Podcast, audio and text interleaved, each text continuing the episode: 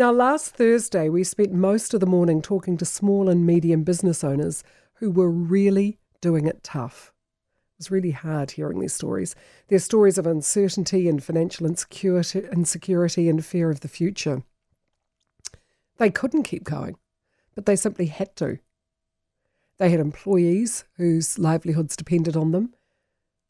They were in too deep.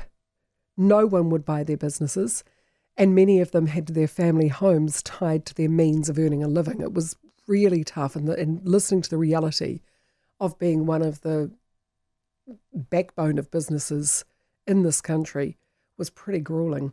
And coincidentally, it was that same day that the finance minister issued a press release trumpeting New Zealand's excellent economic bounce back from COVID.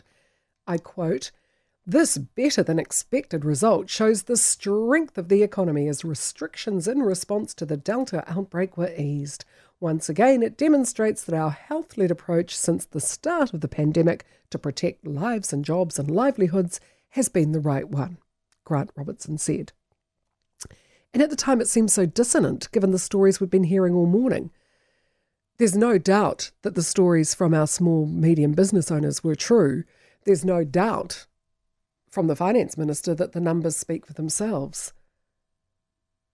But then the pandemic has really been a tale of two economies, hasn't it?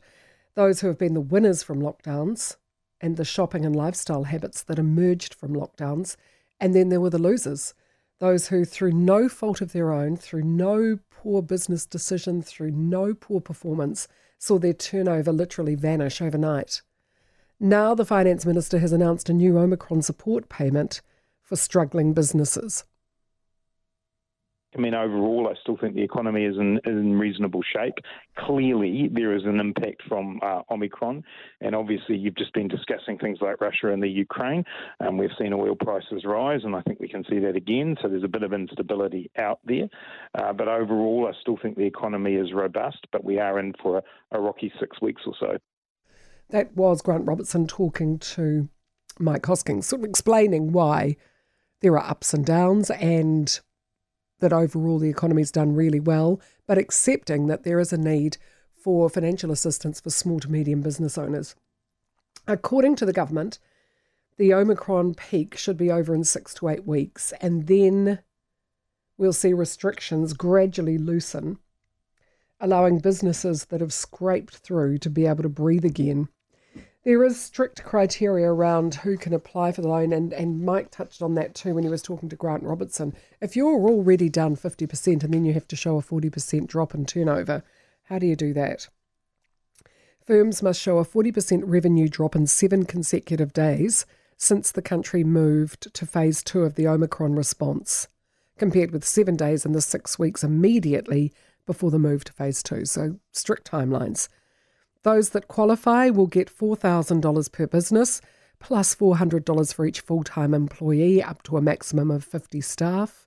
Firms that meet the criteria could get a maximum payment of $24,000 each fortnight for the six for the next six weeks, which is when they expect to see the Omicron peak slowly subside. The government is also topping up the loans available under the Small Business Cash Flow Loan Scheme and Inland Revenue is providing more flexibility on tax payments and terms.